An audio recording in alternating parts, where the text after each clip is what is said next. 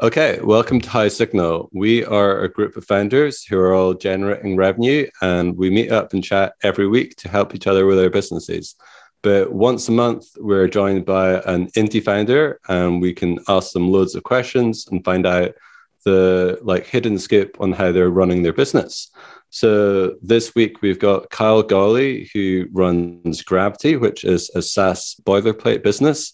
Kyle is also just about to launch his course on how to build a SaaS. He's gone the full spectrum from going on the VC route to becoming a self funded indie hacker. So it's really good to hear from someone who's gone from one extreme to the other. Uh, so, yeah, welcome to High Signal, Kyle. Thank you for having me. Yeah, no worries. Thanks a lot for joining us. Um, start with I know that like obviously I listened to your indie hackers interview and I guess to briefly sum it up, you're on the you know, you're doing like a VC funded startup. You kind of got incredibly ill from that. Um, and had to go to hospital and then you kind of have had an epiphany that you know, I guess you kind of wanted to have a much better lifestyle and a lot more healthier and wanted to travel and everything. So um, I guess to start with, like, because I've I've never excuse me, because I've never raised VC or anything, I don't like what is it briefly that's stressful about having a venture capital backed startup? Uh, there's two things. The first thing is it's your job is as a founder is basically chasing after investors and trying to raise uh, money. So trying to balance that with managing the team and the, the actual business stuff like sales and getting customers is incredibly difficult. I also just think the, the economics of the model um, is difficult because, and there's obviously a big story about this on Twitter at the minute with Fast. Um, yeah. You know, a lot of startups they just exist to raise money, and that's kind of what we were doing as well. So it's like raise money and to try and raise more money. So the, the business model itself is very stressful because the business can, can implode at any moment, or there's, there's always this predefined like point in the future where you're going to run out of money and then you're going to make some difficult decisions. So I find that was quite stressful. And we did reach a point where I had to like let half of the team go. And that's probably why like I don't like managing people now because there's just a tremendous amount of stress um, when you realize that you know somebody else's livelihood or their mortgage payments is basically hinged on whether you can raise more money. Um, yeah yeah that's that's like really interesting. And i think yeah i think i've seen a lot of founders on twitter talk about this kind of thing of uh, as soon as you i guess lots of us are solo founders but as um, certainly when you get to like a certain level and it doesn't have to even be with venture capital but if you're employing like hundreds of people that is like a lot of responsibility on your shoulders. Um, so how did you first uh, like find out about you know oh i can do an alternative. I can get into like you know indie hacking and i don't have to raise vc it was kind of a strange sequence of events because I would at the time I was just so involved in like this in the, the VC startup world. I didn't know there was anything outside of that. And then I, I, got sick and I had my experience in hospital. And then I was in London one day and I bumped into this this guy. He, he was from he was from Belfast, but um, he was he's running a, a big VC funded startup in in London, and he was just like saying like, well, if you don't like it, why are you doing it? Like, why don't you just go on a different path? And at the time, I was considering like becoming a digital nomad and doing a bit of travel. And he was like, "Look, just just do whatever the hell you want. Like, forget about um, all these external influences and what you know people are telling you you should do." And then I took his advice, and I went to Chiang Mai for a month, and then really weirdly, I was in this co-working space, and this guy sat down beside me, and he went to my high school, but he was like the year I left was the year he he started. And I was like, this is so like weird. I said, what are you doing? He goes, I was working for a startup in Belfast and I hated it. So I quit and became a digital nomad. And then I didn't really know much about what a digital nomad was at the time. Like I, I, was just kind of in Thailand on holiday. And then I learned from him his whole plan to just travel around indefinitely. And then I ended up meeting another guy at a different co-working space who told me about indie hackers. And then I'd showed him like what I, I'd showed him I'd built this little boilerplate for myself. And he was like, dude, like you should uh you should sell that. And I was like, nah, no one will buy this. Developers want to build their own stuff. And he was like, no, no, no, go on to this website, Indie Hackers. And then I went on there and then I just, that just kind of opened up this whole like alternative world to me. Awesome. Yeah, no, that's fantastic. It's very, um, very fortunate that you met someone that got you into like, I guess, indie hacking and met another person that got you into like the digital nomad scene. Because I guess, it, I guess it's kind of weird for me because I'm in that kind of very much in that indie hacker bubble. But I guess you know, there's so many people that aren't aware of it. Um, that like it is an option that you don't need to raise capital. Uh, certainly, unless you're wanting to start, you know, the next Stripe or Uber or something. It's it's definitely not like a requirement or anything. Um, so, what can you tell us, like how, like for people that don't know, how is Gravity doing in terms of like numbers and stuff like that? Yeah, so this month or last month reached twenty five thousand dollars a month nice. in revenue. That's awesome. That's fantastic. Um, so is it just um, like one off payments? People get the boilerplate, and that's that's it. So there, there's a one off payment. The boilerplate is eight hundred ninety five dollars, and then there's a $195 a year subscription fee uh, to keep getting updates and support for the for the boilerplate, and then also access to there's a Slack community uh, as well that comes as, as part of that, and then that's just renewable every 12 months. Nice one. That's fantastic. Um, what because you were saying like you know oh like developers like to code, you know no one's going to buy this. Who like I have curiosity. What's the is there like a typical profile of someone that buys Gravity? Yeah, so th- there are a lot of developers that still want to build everything themselves. So the way I kind of segment them is there's there's developers and then there's like business orientated developers or developers that are building a, a business and those are the people that I target because they're the ones that understand the value of their time. You know, some people will say, well, I'll just spend 6 months building an auth system and doing all this stuff. And then there's the other people that are like, no, I, I want to spend that six months like building the actual features and, and getting the product to to market. So the, those kind of build it yourself people. Um, I, I just I don't necessarily target them at all because that's that's their mind. It's a kind of hacker news people of mm. like why would you pay for anything when you can when you can build it yourself? And i think like it, it's it's finding those like entrepreneurial uh developers that that want to save time. Yeah no that's that's a really important point. And i think yeah that makes a lot of sense if someone can like i like on your landing page it's got something like you know something along along the lines of you know save three months of build time. And that's really like for an entrepreneur if you like don't yeah, you don't want to be making like spending ages making like a login system when you can just like, you know, buy everything and like have like have just have everything starting from the get go. Uh, so that makes makes sense, and it's really good to like uh, quantify like the benefit of using Gravity. I guess. Um, what's the? We'll get onto some questions from the community members just in a second, but one last thing is what's the can you tell us what the deal is with your the course you're making yeah so I the course come out of basically quite a few of my gravity customers have been DMing me on Slack saying you should make a course to show us how to build this. And this is another one of these weird things that I would never have thought that people would have wanted. And I was like, but why do you want it? Like you've already got the boilerplate why would you really pay for a course to learn how to build the boilerplate? And like quite a few of them were like, yes, because I want to I want to learn all this stuff as well as have the boilerplate. So then I was like, okay, like maybe I should like uh, maybe I should float the idea and find out. And actually, one of my customers, um, Randall Kanna, she had just launched a course by the time I was thinking of this, and she made like fifty three thousand dollars in the week. And then I was like, okay. And then she was like, you, you got to do this course.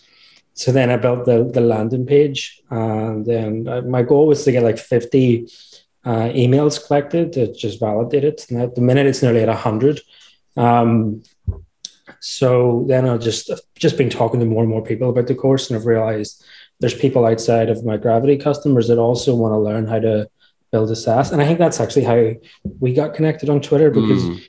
you'd, you'd put out a tweet saying there's so many like programming courses, but there's nothing on how to like uh, build a SaaS. And then like Randall had sent me a link to it on Slack just as we were having that conversation, and I was like, okay, like I got to give this some more, uh, some more thought. So now that I've got now that I've got the idea validated, I've started building out the the content for it. Okay, yeah, that's awesome. That's really good to know. Yeah, it sounds like a really sick combination to do the the boilerplate and the course, and I like how it's kind of like uh, the I guess it's kind of got that compounding effect where like people will that buy one will probably want to do the other, and then it works both ways. So you could get people that want to buy that might buy the course originally and then they're just like oh well i can buy the boilerplate as well and and vice versa so it sounds really smart to like yeah target the same people but in a slightly have another product for them basically so, I, so I think that might help me like tap into the the I'll do it myself people um yeah. a little more and then the more if they do the course then I can upsell the boilerplate at a discount and the boilerplate has more functionality than you'll learn in the the course. So, you know, if if they'll already have built a lot of the boilerplate, but then I'll give them a heavy discount, then they can just get the additional functionality of the full um, boilerplate if they want to upgrade to it. Yeah, nice one, nice one. Um, yeah, and I think as well, yeah, as per my original tweet, it does seem that like a lot of coding tutorials are yeah i guess it's more skewed towards what you do is on a job and what you do is like an enterprise engineer maybe and it's less like as far as i can see anyway it's less about okay how, how can you make your own SaaS? So it's really great that you're kind of like filling that gap. Um, yeah, so I'll invite questions now from like high signal members. So I'll just call you one by one. And first off, we've got Anna. I was wondering, um, you just said that you were targeting uh, solo founders, solopreneurs, people who would love to uh, do everything by themselves. I was wondering, like, why don't you target agencies, or maybe you have tried uh, that already? Because that, in my opinion, would be like potentially theoretically the best type of customers for you because they would be probably able to bring you like wholesale uh, to the wholesale purchases they they would be able to buy in bulk because they ship these products for their customers in their turn like uh, dozens a month so why don't you deal with them or if you have dealt with them uh, what what what went well uh, what went wrong basically um, that's a good point. It is something I'm trying to explore. I have talked to some the problem is they they have their own internal uh, boilerplates and tools that the more the more established agencies um, do because they've they've already sort of identified this problem and then they, they've built their own sort of like private version of it that that they use. Um, but i am trying to find agencies that that don't um, because you're right like i can, I can sell them like a bulk license. Um, one one thing i am looking at is like one of my friends was running an accelerator program so I'm looking at like trying to get the accelerator to buy um, like bulk accelerators to buy bulk licenses for I guess like a perk for their for their founders because um, that that'll provide a huge value to them in terms of like sh- shortening their their runway. Okay, thank you. Uh, can I answer uh, ask one more? Yeah, sure. Okay, great. So uh, that, that was basically my next one about the accelerators because I know, like many, especially it's very popular with marketing agencies that uh, um, cater to startup founders, uh, growth marketers, uh, stuff like that.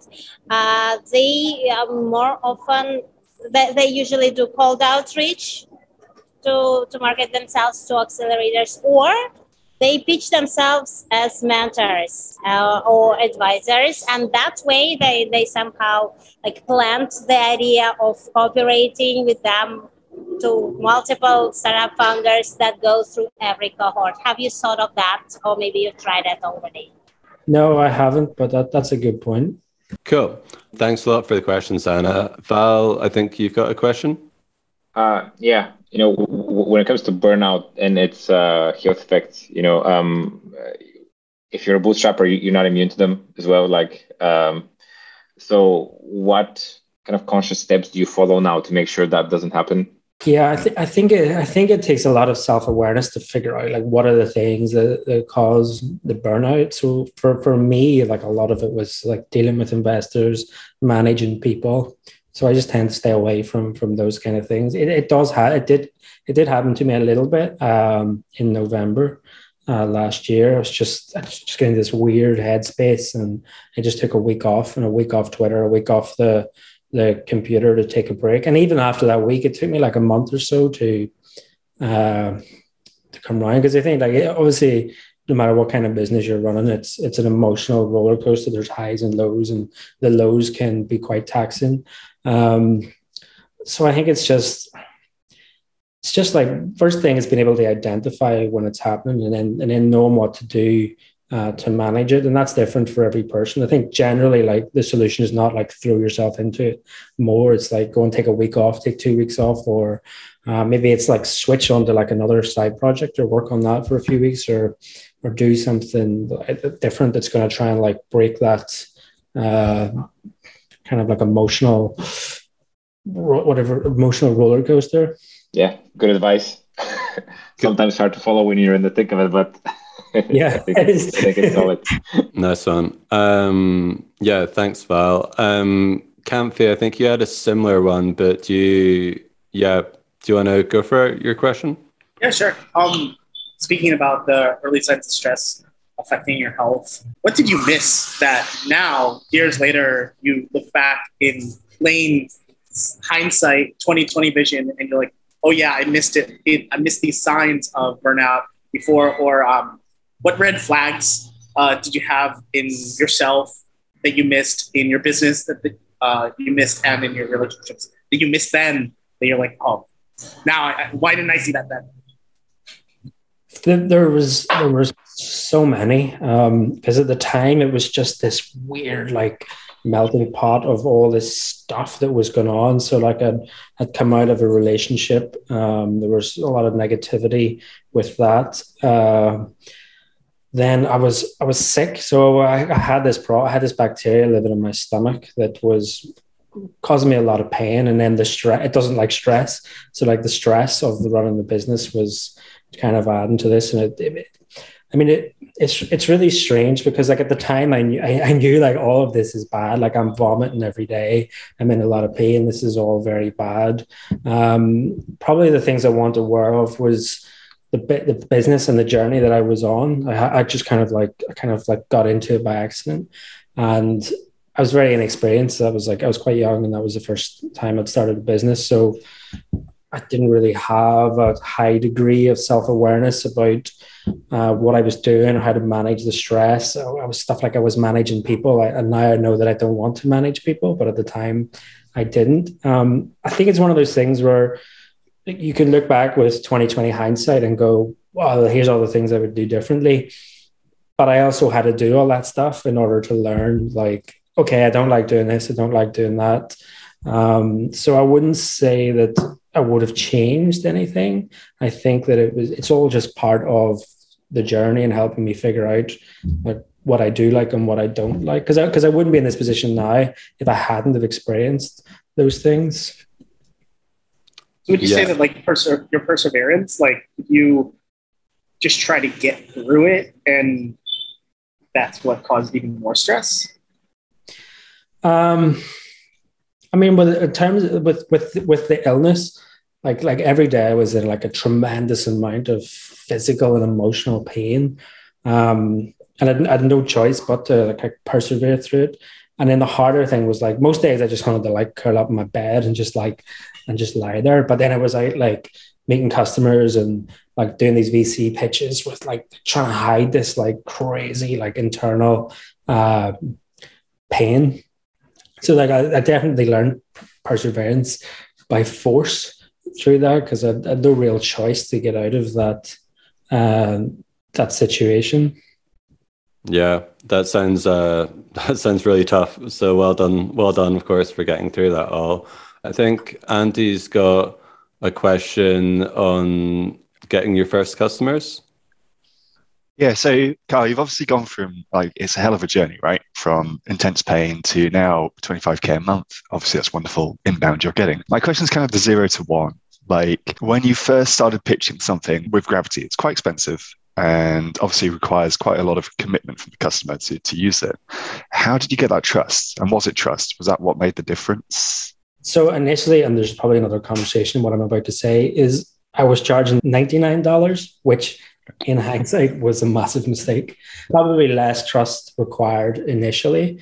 Um, a lot of this came about by accident because I had mentioned I met that guy and he told me like go on the indie hackers and I I just kind of I just put gravity the first version of gravity on there as an experiment basically just to say this is what I'm working on and then this guy bought it after like a week and then he, he actually emailed me and we had a lot of back and forth.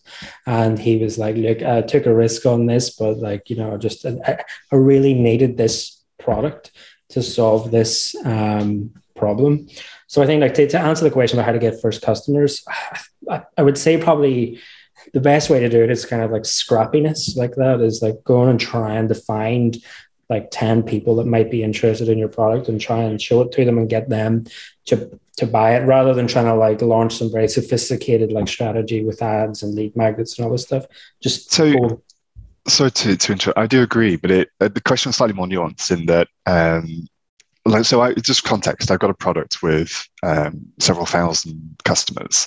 So it's not I, I can go to them and I can pitch them a product um, but I'm trying to pitch a productized service at the moment and they're kind of like yeah but you know you're the product guy I pay you product prices and so for me it's like it seems like a question of trust they don't trust me to like carry that money over so when you first went on indie hackers and pitched gravity did you have any sort of credentials that you lent on? Was there a history of contributing to indie hackers or anything like that? Uh, no, I mean the, only credentials was the, the, business I was building before, which was totally unrelated in a different market. So I was actually quite new to indie hackers whenever I was doing this. Like I did make an effort to to just not be the guy spamming my own product. Like I was going in and answering other questions, and I was answering technical questions and and trying to provide a bit of, of value.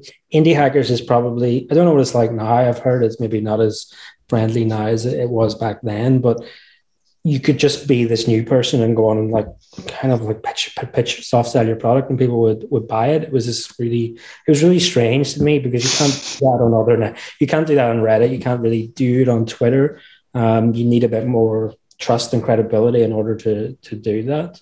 Um, so I, I, was probably quite lucky in a regard that I was able to do that without um, establishing a huge amount of trust. And I guess the reason I was able to do that is because the, the problem was quite painful.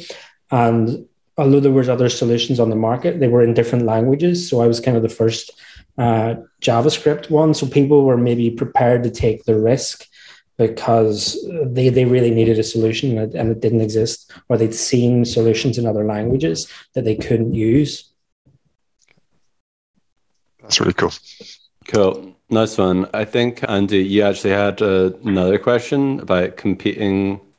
I did. Uh, it's it's, uh, it's a giant leap, Kyle, from where we just were. Apologize for that. Um, but when you were talking about the VC track at the start, and now you've, you've basically seen both sides. Like you become the ultimate indie hacker, but you've also done the VC thing. It's a question of if you've got VC backed players in your space, can you still do the indie thing? Is there a way to compete? You know, if they can outbid you on uh, PPC or whatever it is, um, or do you just get out the space? Like, what's your what's your take? I think it, it depends on the market and the product um, because the mindset of, of buyers is, is different. So I'm an indie entrepreneur. So I tend to like buying products from other indie um, businesses. I don't particularly like buying products um, or using products from big tech. So, for example, I don't use Google Analytics. I pay for Plausible. Um, I don't actually pay for a lot of like indie tools that there are big competitors uh, for them. So, like Syften is another one, which is like a social listening tool. Um, I use cat links instead of like uh, Ahrefs and stuff. So I think it, it depends on the it depends on the market and the customer. So in in tech, uh, I think there's definitely there's definitely like a niche of customers that will purchase the smaller indie products over yeah. Companies. But obviously, you still have to create a great product. The product has to provide value in order for that to work. Like I'm not just buying these products because they're indie. I'm buying them because they're good products and and I'm bought into this story um, about these being these because it's like the whole David and Goliath thing, right? You know, like these like small businesses taking on these big giants like Google, and a lot of people don't like these big businesses. So I think if you can tell like a really compelling story um, and just own the fact that you're an indie product, um, then you, I mean, it's definitely possible to compete. I hadn't thought of that, but it, you see it on the high street as well, right? So I guess you get to Brighton, you get it in Edinburgh. People like to shop with the little shops because that's part of their identity. So, you know, if you were like a pure marketer, you'd be like, well, we'll segment this group who sees themselves a certain way, of which you do, you know, in terms of buying indie. Um, yeah. yeah. So I hadn't thought of it in that lens before, but it does make yeah. Sense. I think like um, I guess personally for me, um, not a full blown coffee snob, but you know, part halfway there, I like much prefer to go to like you know an independent local like place where it's like okay, I'm buying coffee from these people, which is like also better than the chains, but it's also like going back into my community. Like I know the people that run the coffee shop instead of like you know going to like a Starbucks or a Costa where it's just like going to be you know, leaving my community. So I can see that for happening with indie hackers as well. Um, I think the final question from me is how um, how are you? What are your like growth channels? Like, how are you reaching people and telling people about Gravity? So it's mostly through search and now Twitter. Like I'm investing more time into uh, Twitter, but search is still the primary way that a lot of people will will discover gravity. Nice one. So did you is that did you do quite a lot of like blogging and targeting like keywords like I don't know how to start a SaaS or SaaS JavaScript boilerplate or something like that? I kind of got again. I kind of got lucky because of the time I started. There was no other JavaScript SaaS boilerplate, uh, so I was able to rank uh, first for the those keywords pretty early on. Um, and it's, it's not a very competitive keyword. I know there's a few people that are using that keyword uh, now. So the keywords I use is like no, Node.js, SaaS boilerplate. I really should be blogging more and uh, putting more effort into SEO. Uh, I'm kind of putting all my time into Twitter at the moment. Yeah, nice one. Yeah, no, like uh, probably like a bit of both would be good, but yeah, SEO is definitely like uh, a good like long term strategy. Just to wrap up, what where can people find out about like gravity in your course and your own Twitter and stuff like that? Uh, yeah, probably best to just follow me on Twitter at Kyle Gawley. Awesome, cool. Yeah, I'll put that in the show notes. Um, and where are you going to be? I know that you're a nomad, but you're more kind of based in one place. But where are you? Where are you normally like going to be based this year? Uh, most of the year, I'm in Chiang Mai. Okay, cool. Awesome. Well, uh, yeah, I'm going to try and get out there sometime because I've heard it's like the kind of uh, mecca for digital nomads. So it'd be good to like experience experience the place firsthand. But um, yeah, thanks a lot for coming on to High Signal and answering all our questions. Uh, it's been really cool to like get to know your story a bit better. And yeah, hope you uh, enjoy the rest of your day. Thank you. Thank you for having me on. Cool. So no worries. Thank you, everyone. Bye.